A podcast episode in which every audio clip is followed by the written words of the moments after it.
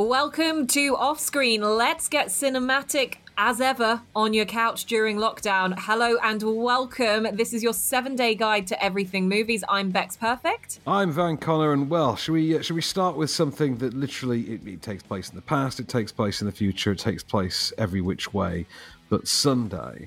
I've heard about this coming for a little while. Have you heard about Synchronic, Bex? I haven't. But what I have realised very quickly is you forgot to give everyone a boom. Oh, I'm sorry. Boom. There we are. It's tradition. We got boom. Tradition. I'm sorry. Yeah. So Synchronic. I've been hearing about this through like low-key festivals and things for about a year now, it seems. And all I knew about it was, you know, time travel-y thriller, stars Jamie Dornan and Anthony Mackie, and then the two guys who made it recently got hired by Marvel to be part of the. Are they part of the Ms. Marvel show that's being cooked up at Disney Plus? So, you know, there's pedigree there, and I thought, okay, there's some interesting thing here. So they are two New Orleans paramedics in this sort of a kind of Butterfly Effect timeline hybrid. If you remember those movies, the Butterfly Effect was the Ashton Kutcher one where he had Epstein. And it turned out he could manipulate his way through the timeline, and then Timeline itself was the adaptation of the horrific adaptation of the Michael Crichton novel starring Billy Connolly and Paul Walker and Gerard Butler. It was an absolute travesty. These two are New Orleans paramedics who see this influx of like street drug victims, this new designer street drug called Synchronic. Anthony Mackie tries to buy it all up off the street, you know, to keep it away from the local kids. In the meanwhile, Jamie Dornan's teenage daughter goes missing, and Anthony Mackie discovers that he somehow is uniquely genetically qualified to use this drug as a sort of Butterfly Effect style time travel device so that he can search different periods in history for his best friend's missing daughter. Here's a general clip of the tone of how this is executed, by the way. But there's this few hours on a Sunday morning after breakfast. The kids are there. We're having coffee together, listening to music, and I feel like I'm supposed to feel, you know? I haven't felt anything but whiskey and a hard in a decade. You're a blessed man. All right. As your humble, hypocritical, idiot, drunken, birthday celebrating best friend, what's going on with all the painkillers? It's fine, man.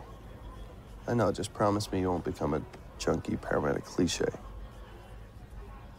I promise I won't become a junkie paramedic cliche.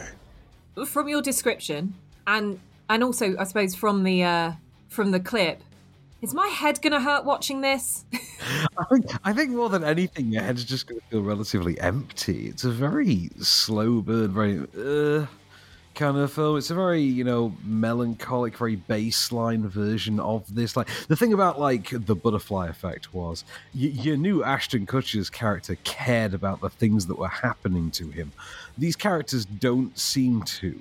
And Jamie Dornan's every line of dialogue, man, is just delivered like this. You know? Oh my God! Do you know what that reminds me of? That kind of dialogue, and what you've described as well, ad astra. Yeah, very much like that. You know what I mean? Like that very sort of just semi-conscious, very baked aesthetic. Yeah. Yeah. You know what I mean? It's just like, I want to get you really, really high and you tell me the plot of 2001. And that's how you get Ad Astra. Yeah. You know, because someone has to be basically baked out of their mind to then somehow insert the gunfight into 2001 that then creates Ad Astra. That's absolutely how it happens. I'd say the same thing about Synchronic. This is like getting someone high and then asking them to give you the plot of the Butterfly Effect, but they've accidentally mixed in elements of timeline at the same time. There's not an awful lot going for it. It's very forgettable. If you told me this was a sort of made-for-Netflix film, I would have thought it was a subpar one. I bring that up because they've both been in quite high profile by accident streaming releases recently. Poor old Jamie Dornan isn't having much luck with keeping audiences as I suppose as gripped to the stuff that he's doing at the moment. So there's that Irish comedy with Emily Blunt. Emily Blunt, yeah, that was Wild Mountain Time a few weeks ago. That was dreadful. Yeah, bad choices is what I'd say. But what would you suggest in terms of how many thumbs are you going to give this one? I'm going to give it a half of one. I just didn't care about anything that was happening. It was one of those things where it felt like the directorial team, the Aaron Moorhead and Justin Benson, the guys who've gone Marvel now, it just felt like they were kind of showcasing how well they can work the cinematography and how well they can stage a movie rather than how good a movie they can make. And like, can I just ask, how long is the runtime on this? Do you know, off the top of my head, I honestly could say, I think it's about an hour 44 or something like that. But it feels like sort of 105 minutes. It does feel like it's got that streaming platform bloat going on. You know what I mean? Yeah, I'm with you. Like that, totally. Yeah, okay, fair enough. Okay, well, that is from Synchronic to something that maybe I can give you a little bit more of an energy boost. Not much, but I'll give you a little bit more of an energy boost. We should interject as well. It's like Synchronic, that's available on digital platforms. That's, you know, Amazon, Apple, Google stores, things like that, your Sky store, for instance. The Dig, then, this is Netflix, isn't it? This is Netflix. It's available from today. It stars Carey Mulligan and Ralph Fiennes, Lily James is also in it, and also Johnny Flynn. It is the story, and it's based on a true story of the discovery of the Sutton Hoo treasure, which was excavated outside the field of a relatively wealthy woman called, I think her name is Edith Pretty. And this happened just on the verge of World War I in 1939. And Ralph Fiennes' character, Basil Brown, I struggle very hard to not call him Basil Brush, he is your excavator who comes in, develops a sort of friendship relationship with Edith Pretty, and it basically discovers this amazing treasure. But as history has it, he was never acknowledged for it, and that's the truth of this story. We're standing in someone's graveyard, I reckon. Viking? Oh, maybe older. Apparently local girls used to lie down on them in the hope of falling pregnant.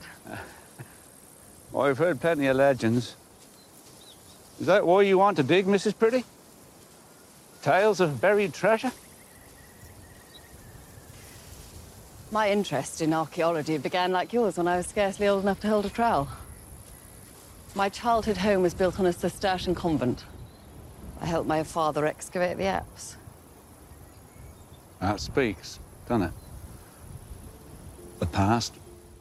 It's a hell of an accent job there from Ralph Fiennes, I see. One of the things that you will do when you finish watching this movie is you will Google the real story, because that's what this film has got going for it. It's that push to make you go, I never knew about this, and I want to find out a little bit more. So if you then Google Basil Brown, the casting for Ralph Fiennes is incredible. Is it now? Yeah. I literally held up the photo of the real Basil Brown to my husband and just said, "Look at that!" And he was like, "Oh my gosh, that is amazing."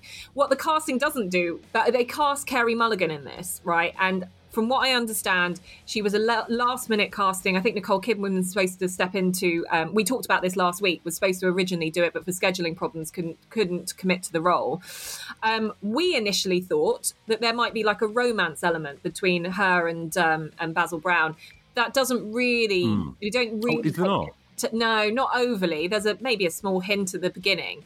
But when you look up the real Edith Pretty, she's at least 15 years older than what Carey Mulligan is. And the root of the story for Edith Pretty in this is a little bit sort of, I suppose, on shaky ground of the realms of reality. But there's a couple of things I like, a couple of things I don't like about this, okay? First and foremost, I think it looks beautiful. And I think it is an educationally interesting film. I think people like Lily James and Johnny Flynn are in it just for the sake of it. There's not a real kind of... They just need more than a two-hander for this movie. That's the basic of it. But what I didn't like is that there are some very sloppy continuity errors, particularly at the beginning. The sky is cloudy one day... And they walk through the field and it's blue skies. Yeah, it just feels a little bit like that. But some of the shots cinematically are beautiful. I think for me, you know, the Sutton Hoo treasure, you might not know what that is. But if you studied history as a kid, you probably had a textbook with that big bronze warrior mask on the front. That is something that a lot of people will remember. I certainly remember that from my GCSE days. And that is what the Sutton Hoo treasure was. It's one of the biggest archaeological finds in the UK ever. And it was groundbreaking. And essentially what happened was they had to protect that when World War II hit. And, you know, and then we discover it years later as well. But this is just as they're discovering it for the first time. So that stuff I enjoyed. In terms of it being a captivating movie that's going to do any sort of business at Oscars or anything like that, it's not at all in my mind. But worth the watch in terms of just general interest and understanding into quite a key part in our history. I see. Just offhand for me, is it directed by any big names as well? Because I can't remember offhand. Is it any big name behind this? Good question. I don't think it is, but let me double. Is it not? I feel like this is going to come out like your Michael Apted directors. Your Simon Stone. No one big. Okay. No. He did a film called The Daughter in 2015, but that's about it. Not off the top of my head, then. Oh, okay, fair enough. I'm looking forward to checking this out anyway. Definitely. It's worth a watch. So, how many thumbs offhand? I'll give it one thumb. I enjoyed it. I just think there were too many things that were slightly not quite right about it and a bit messy. Fair enough. So, okay, we're going to come back. We're going to come back with your recommendations for movies to catch on Freeview.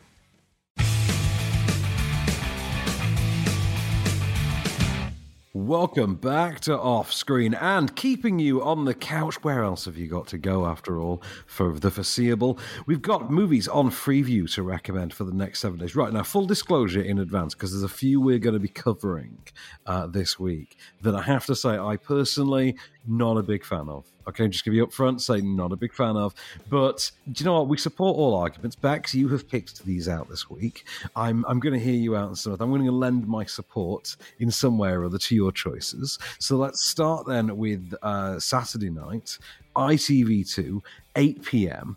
This is one I'm kind of surprised you picked. You've gone for Fantastic Beasts, The Crimes of Grindelwald. I'm interested. Like, we have not had this conversation offline that you are not a fan of all these movies. When I look at picking these movies for Freeview, right? Yeah. I think about the whole family. I don't just think about those that grew up in the 80s and 90s. As much as I love it. There is also the thinking that these movies are the best of the selection that you give me to pick. Last of a bad bunch some days, isn't it, really? I just want to... That's why I want to share the pain with you. That's what it is. Okay, so right. This was this 2018? It was 2018. Yeah, so I remember going to the screening of this with you. Yeah, November 2018 this came out. And basically it's the one with Johnny Depp. He's Gellert Grindelwald, who plans to raise an army of wizards to rule over non-magical beings. And so Newt, played by Eddie Redmayne, seeks basically all of his help to stop this from happening. I'm with you that this probably wasn't, in comparison to the first, as good. But it did have that really cool, really marketable, big, scary-ass chamber sequence. That is what we are fighting. That is the enemy. Their arrogance. Their power lust. Their barbarity. How long will it take before they're turning their weapons on us? Do nothing when I speak of this. You must remain calm. And contain your emotions. There are auras here among us. So Johnny Depp there as Grindelwald doing the big scary-ass chamber sequence that you kind of have to have in every Harry Potter. You know, the one in the circular chamber where I will tell you the grand plot of my evil scheme, and this will be nicely, conveniently timed and paced for the trailer. You know the bit. Yeah. We're going to get Mads Mikkelsen doing it for the third one of these, aren't we? Yeah, they are. He's stepping into, for obvious reasons of legalities, he's stepping into the role of Grindelwald as well, which I think is great casting, and it all kicked off in the press, didn't it, only a couple of months ago. But I know, Johnny, why won't you learn? You should just hate on trans people. You can get away with that, apparently. Yeah, exactly. What I would say about this movie is it's the classic case of I really like two-thirds of this movie. I think it's a visual feast because of its kind of magical elements to it. And then you kind of go, oh, the big crescendo at the end is a bit like, it's a bit of a damp squib. But for me, is like it's a strong family movie. It did good business at the box office. It's got a great cast in it, and those who love the original Fantastic Beasts movie will obviously want to know what happens in the second time round. So if you didn't catch that at the cinemas when it first came out, this is your opportunity to watch it. You're going to have to try and find the biggest telly to watch it because of everything that's going on in the movies, but it's fun. That's all I'm going to say. I'm with you, Van. Like, not all of these are groundbreaking movies this week, but I can only go on what you send me. Exactly. Speaking of then, so BBC Two for Sunday afternoon at 1 p.m. This is the definition of a Sunday afternoon film, isn't it? It's Steve McQueen in 1971's Le Mans. Now, go on. I'm curious why you picked this one, Miss Perfect. So I did say to you, I said, look, I haven't seen it. I haven't seen Le Mans, but I think a lot of people might not have seen it. And this, you've absolutely hit the nail on the head. It's it's from what I understand, a perfect Sunday afternoon movie. Like, you know, I remember when actually the Grand Prix was on Sunday afternoons, and people would just watch that. So if you're missing all of that, was that in the before times?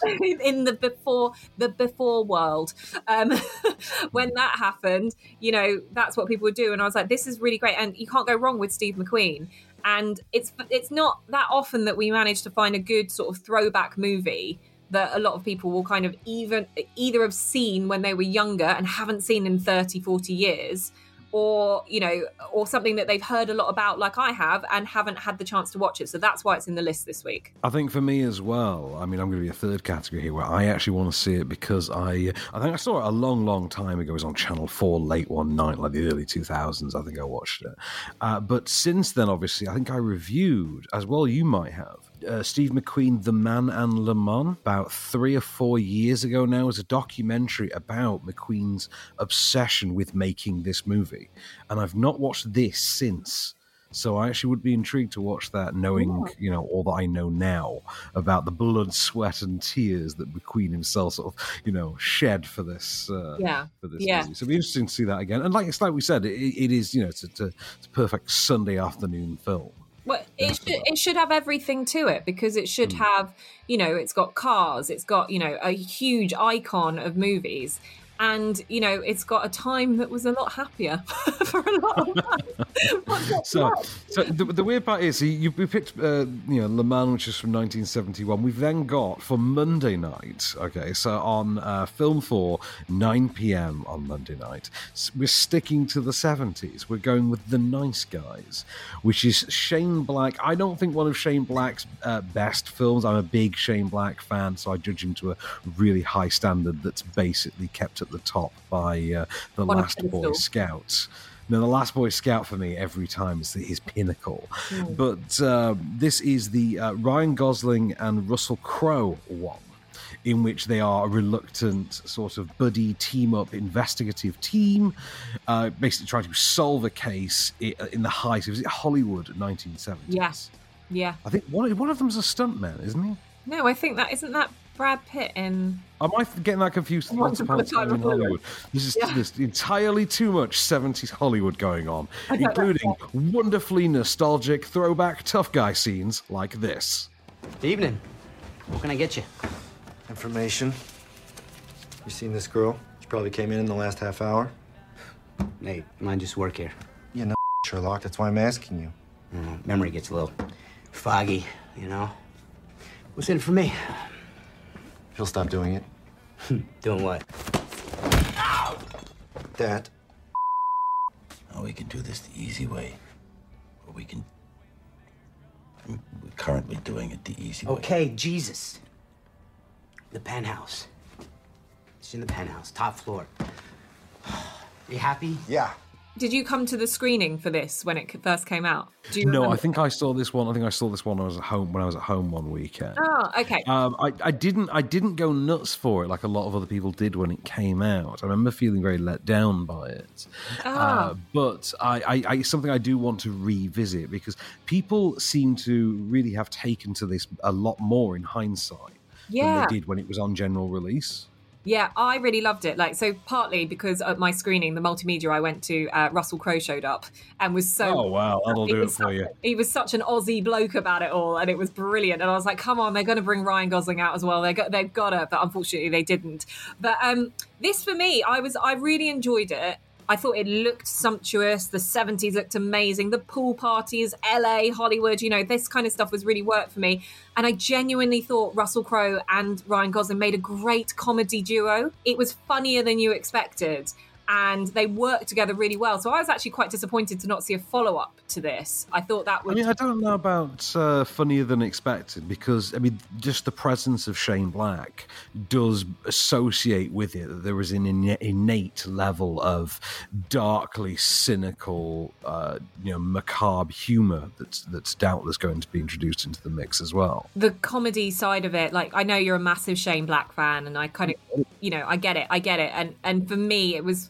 as much as it was in the writing and everything, but the performance between the two of them, I just felt surprised to kind of, I was expecting a more serious kind of buddy film than what it was. And then suddenly I was just laughing. I was belly laughing. It's quite slapstick, isn't it? It's quite a slapstick one. I would say, in fact, out of all of Shane Black's films, maybe it is the most outright slapstick, because he seems to start up with that on the films that he himself directs rather than the one he writes. So from Kiss Kiss Bang Bang, Iron Man 3, you know, Nice Guys, even the Predator later on. His Predator reboot, they all do sort of become a bit more slapstick and silly. But you know what? Shane Black fan and you've not seen it, you can see for yourself Monday night on Film 4 at 9 p.m. So that's a pretty, you know, varied weekend for you. Fantastic Beasts, Crimes of Grindelwald, Saturday afternoon at ITV2 at 8 p.m. One for the whole family, you'd say, Bex? Slightly older family, I think. Slightly older family, okay. One to watch with your dad, or at least on remote viewing with your dad, on Sunday afternoon, BBC 2, 1 p.m, Steve McQueen in Le Mans from 1971, and Monday night, Shane Black movie to sink your teeth into. It's The Nice Guys on Film 4 at 9 p.m. We'll be back after The Jump with the rest of your films on Freeview for the week. Looking to stay in the loop with the latest movie news? Then say hello to The Daily Reel, your bite-sized hit of the biggest happenings, hirings, firings, release dates, scandals, and everything else going on behind the silver screen. Delivered to your ears every weekday morning in less time than you'll spend in the shower. Subscribe to The Daily Reel on all major podcast platforms, or ask Alexa to install The Daily Reel skill for your morning flash briefing. Make your morning cinematic with The Daily Reel.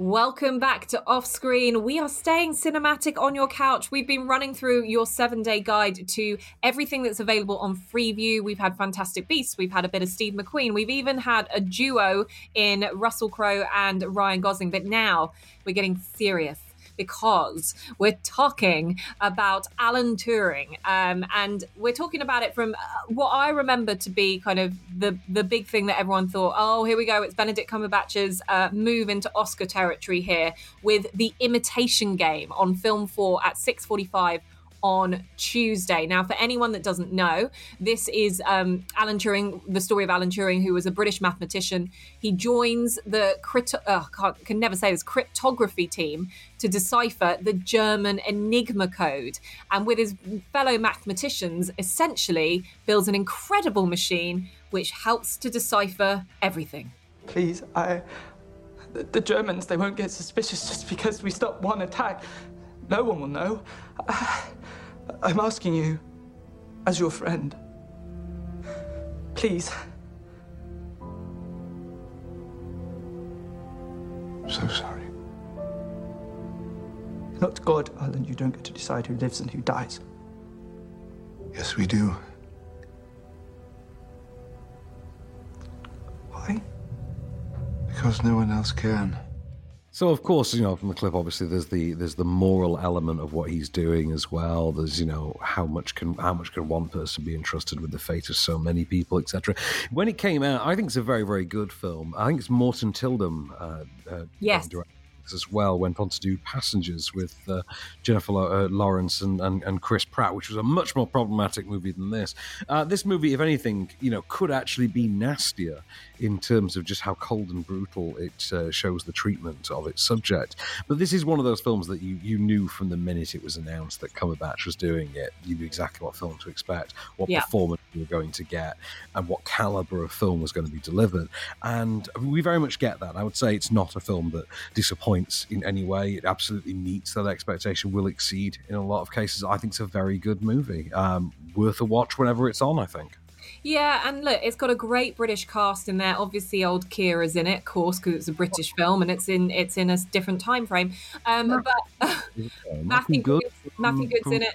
Also, Alan Leach is in this from Downton as well, and also Mark Strong as well. So look, you know, you're getting the cream of the crop here, and I just think it's a fascinating story, a bit like The Dig in a way. Like you're learning something about history, and if that's kind of what you're interested in and you didn't know much about the Enigma machine, which you might have heard in passing, this is a great way to kind of discover the whole sort of like what happened at Bletchley and, you know, and how all of these mathematicians came together. Let's not pretend for one second that at least one of us did not hear about the Enigma code for the first time until the 1999 movie U571 starring Matthew McConaughey and John Bon Jovi. Okay, I have no idea what you're talking about. No idea what you're talking about. No. So that is The Imitation Game is on Tuesday, Film 4, 6:45.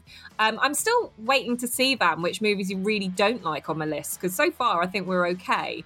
Oh, we're on shaky ground now, Bex, I'm not going to lie. So Wednesday, 11:15pm on 5 Star, you've picked the start of a trilogy that I've just never gotten on with, starring this up-and-coming, you know, new, fresh-faced saviour of British cinema in the making, who, again, I've never really liked. I'm talking, of course, about Noel Clarke.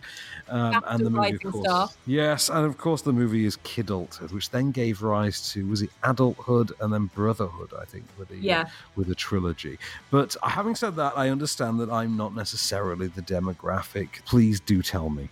Maybe, Van, you're just too middle class for this, is what I'd say. Maybe that's what it is. Okay, so Kidulthood. A dork. You just say a dork. You say old dork. Yeah, an old dork, fine. So as you alluded to, yeah, Kidulthood is the first of a series of British drama films. It captured, I suppose, the imagination of a younger nation, right? Before social media kicked off and we had influencers and stuff and people could really kind of... Oh, God, I forget that about it. Yeah, it really is before social networks, isn't it? Exactly. So it follows the lives of several teenagers who lived in Ladbroke Grove and kind of the Latimer Road area of inner West London. And it's not an easy life. And these guys are, you know, it's gritty. It's hard to watch. It's kind of showing you what happens like with teenage relationships at the time, shows you what happens in terms of getting involved in gangs, all this stuff that I think at the turning point, and which is why I think it got such recognition, is that at the time in which it happened, it was quite shocking. And it was, you know, it's talking about stuff that you'd only maybe hear in passing on the news. And it's giving that a cinematic light. So yes, it catapulted both Noel Clarke, but also Jason Mazza as well in this. And they've gone on to make great British TV and also films within the same vein of this kind of thread of stuff. Oh, what? I mean, I was just going to stress that putting the word great before a lot of the things that Noel Clarke has made might be a bit... I like it. I like the stuff because I like it. This is not one for you. Do not say that here at Off Screen we don't give you variety, right? That's very true. I'm just going to point out that during the making and during the promotion of Star Trek Into Darkness in, I think, 2012 or thereabouts, Noel Clarke famously said that he could make 100 movies for what they paid for this Star Trek one. And he said this whilst promoting it, which my immediate response is always, yes, but nobody wants to see one Noel Clarke movie, let alone 100 of them. So please keep them to yourself, Noel. Van, you don't want to see a Noel Clarke movie. What was that, Storage 47, something like that? That was his sci-fi Edgar Wright knockoff thing. Ooh. I would say with Noel Clarke and actually everyone that's part of this. So they almost, it's like a crew, a family of actors and crew members and production staff that made all these three movies. they are, it's almost like documentary in a way, because actually they're talking about their lives, and they have not had a hand into this industry. It's been pretty tough for them, and they've triumphed over that, and I'm like, all power to that. So it might not be the most shiny, glossy, well-written movie, but it has got a lot of grit to it, a lot of heart, and, you know, it's a different world to your dorky world. So be open to it. That's fair. So if you are open to dorkiness, I would say it's on 5 Star, 11:15 p.m, and have a look at what happens in inner city London. That's all. All right, well, let's see what happens in, is it 2063 Tokyo, I think, in Pacific Rim Uprising, which you have diligently chosen for film for Thursday night, film for 9 p.m. This wounds me personally, this film, because I'm such a big fan of the first Pacific Rim. To see the sequel, it broke me personally. Yeah, I wasn't a massive fan. Yeah, it's so much more aimed at children, I think, aimed at younger audiences than the first one was. The first one was aimed at teenagers. The second one is aimed at children. And that's a hell of a slip. This one stars John Boyega as the son of the late, great Marshall Stacker Pentecost, played by Idris Elba in the first movie. He has something of a homoerotically charged, will-they-won't-they relationship with Scott Eastwood, who's the Iceman to his Maverick in the Jaeger Corps. This is something like 10 years on, I think, from the first movie, but everyone seems to be about 10 years on from that incredible, almost like Any Given Sunday-esque speech that Idris gives in the first movie. Exactly. But that's the thing. That is such a moment of the first movie that when it comes time to lead the charge and fight the returning creatures from the rift, it comes down to our new hero, the son of the old hero, to deliver a heroic speech in the style of a hero, just like his hero dad did the first time around when he was the hero. My dad was here. He'd probably give you a big speech. Make you feel invincible. I'm not my father. I'm not a hero like he was. Like Riley Beckett and Mako Mori. But they didn't start out that way. They started out as cadets, just like you. We remember them as giants because they stood tall, because they stood together. It doesn't matter who your parents are, where you came from, who believed in you and who didn't.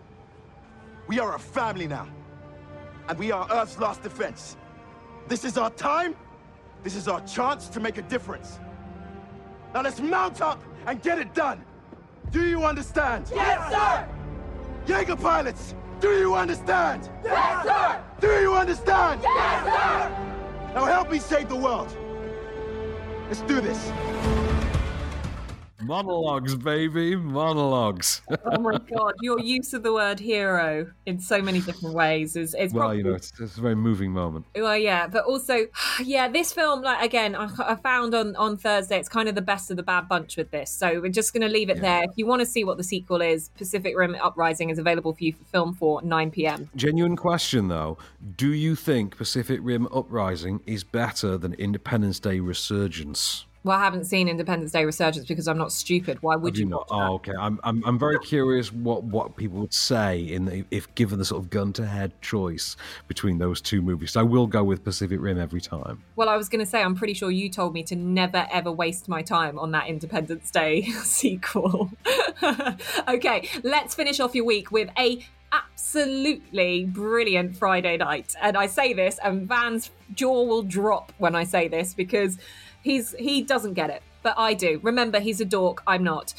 Pain and Gain is on Film 4, 11 p.m. on Friday night. This is one of my favourite movies of all time, and I did mention this to Van earlier, and he was like, what the hell do you mean it's one of your favourite movies of all time?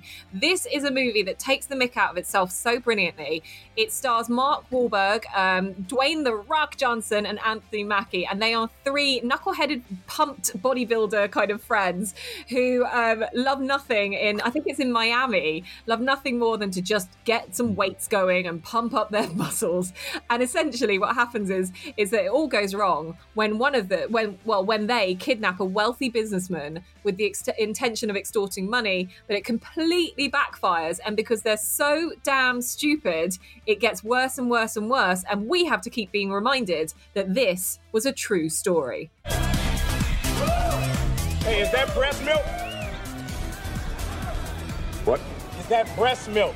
Why would that be breast milk? Because this is, listen, you take this, you put it in there, and you got the real HGH. I'm talking about a steroid shake. I got this pregnant chick I buy it from. She real clean, too. No, for real. She just got a test and everything. Oh, my. You ever suck a pregnant woman? Oh, my God, this is so good. Come on, try some. It'll make you great, man. You're already big, but you could be bigger, you know? I'm big. I'm gonna be swole though. Walk sideways through doors. You want some? We can be brothers. Yeah. So it is one of those sort of stranger than fiction kind of stories, isn't it? But This was Michael Bay trying to do like a smaller, more intimate film. And then you saw the trailer for it and you're like, wait, this is his small, intimate film. This is absurd. I can't wait. Now, to be fair, the film did not disappoint. It did deliver a Michael Bay version of a small, intimate film. I got to give it that. And it's about as Michael Bay-ish as you'd expect a Michael Bay version of a small intimate film would possibly be. I don't know what he thinks the word small or the word intimate means. But you know what? I can honestly say there is no other film like Pain and Gain. There really isn't, and that's why I love it so much. Like, I literally was like jaw dropped, and I remember my husband and I went to watch it. We absolutely wet ourselves laughing at this, and then we said to my best friend, we said, you know what, come to the cinema with us, we're going to watch it again. And she found it absolutely hysterical as well. I think what it does is it just has three perfectly cast actors in this playing absolute knuckleheads, and it is a Michael Bay movie. That's all you need to know, and just enjoy it for what it is. And that's it as well, like you say about the three actors, they commit to the bit as well. Like they're all in on how absurd this is, and also it's quite an experimental film in terms of how it's presented, how it's staged. It's quite, you know, quite pulp and quite video game almost about it. Absolutely, the pulp aspect of it is something that I love in movies anyway, and this just. Yeah, it just appeals to me on all levels. So. You know what? You've sold me perfect. I'm going to give Pain and Gain another try. I don't know how I'm ever going to look Mark Kermode in the eye again, but I'm going to give Pain and Gain another try based on... You've talked me round, miss. So that's going to be... When's that? That's on a Friday night, Film 4, 11 p.m. Sold to Miss Rebecca Perfect. I will be watching Pain and Gain.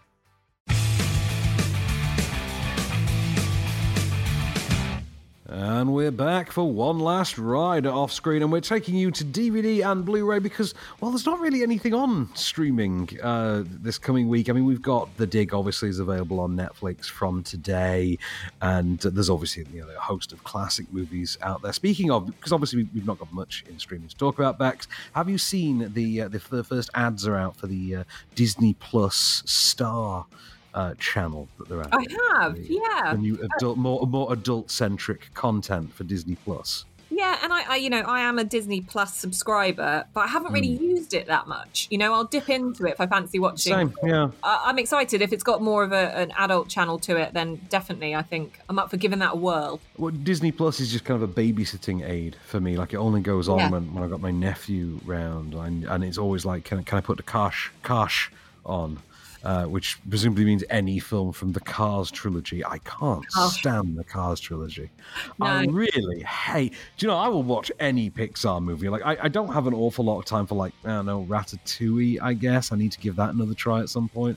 And maybe A Bug's Life. But I have no time for Cars. Karsh is don't like Karsh at all.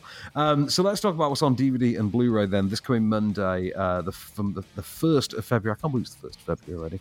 This was a movie that I watched, I think, pretty much the week that we went into lockdown. I went to an early press show for it. Week we went to lockdown, it was meant to be about 3 weeks to a month away at that point. It came out in time for Halloween, and it's now arriving on DVD and Blu-ray. It is, of course, St. Maud.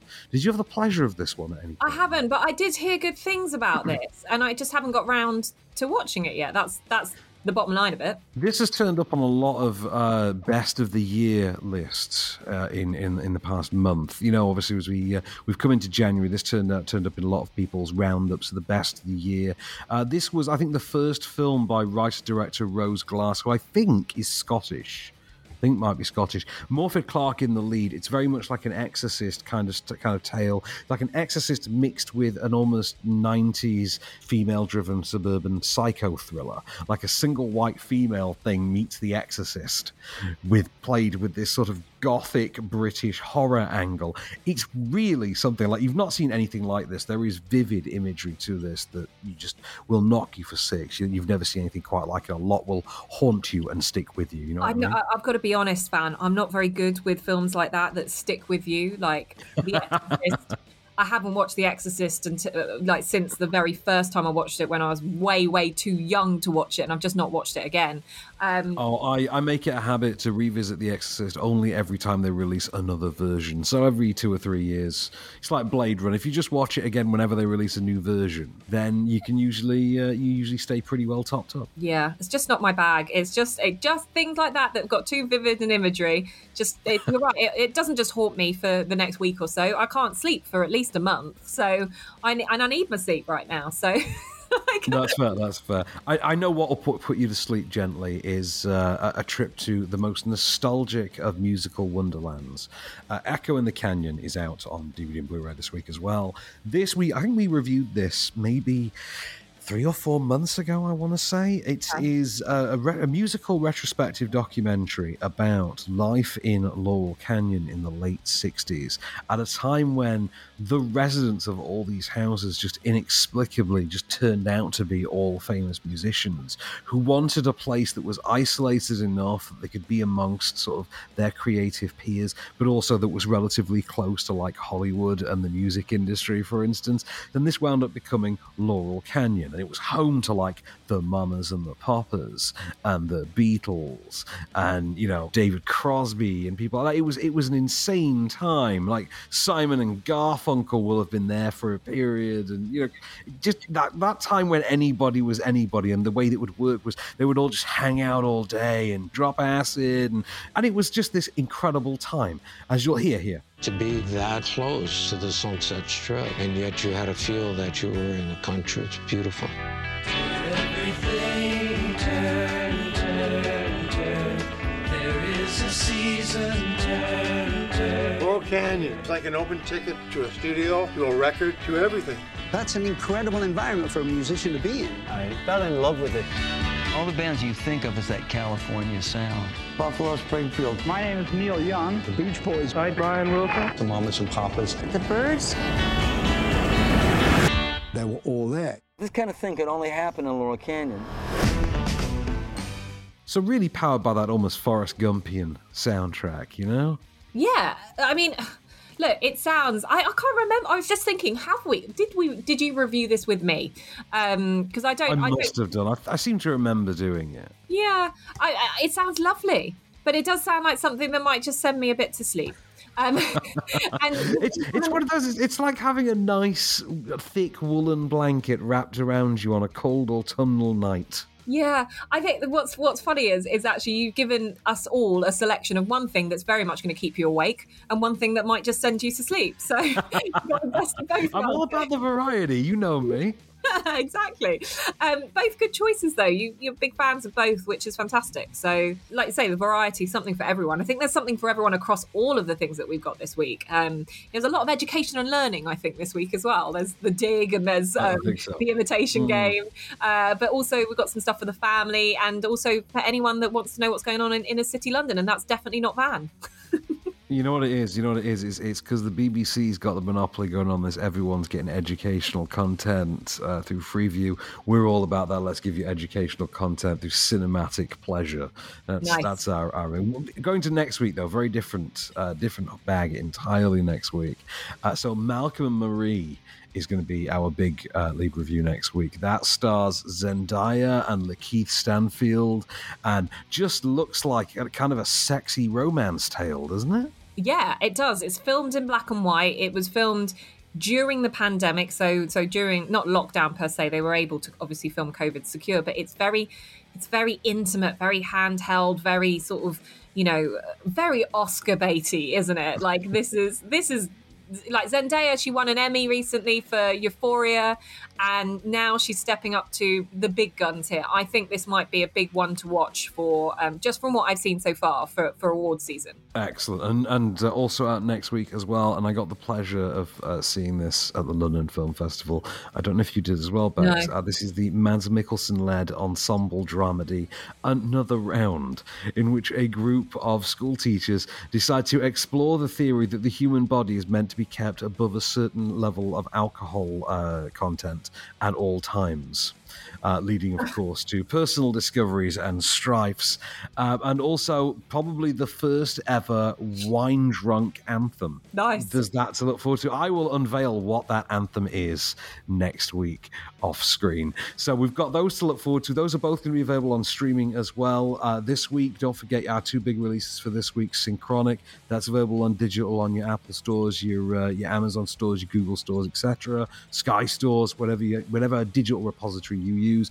And The Dig is out on Netflix from today, which is Friday the 29th.